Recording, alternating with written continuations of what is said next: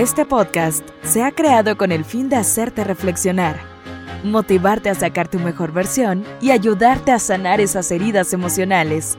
Aquí está el Shop de Vida con Fer Rodríguez.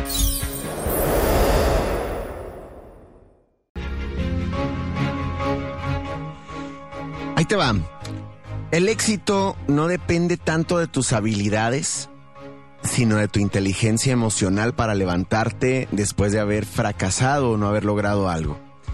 Otra cosa, el éxito no se posee, no se nace siendo exitoso, el éxito se alquila y hay que pagarlo día a día. Según lo que tú quieras lograr, es el alquiler que tendrás que pagar.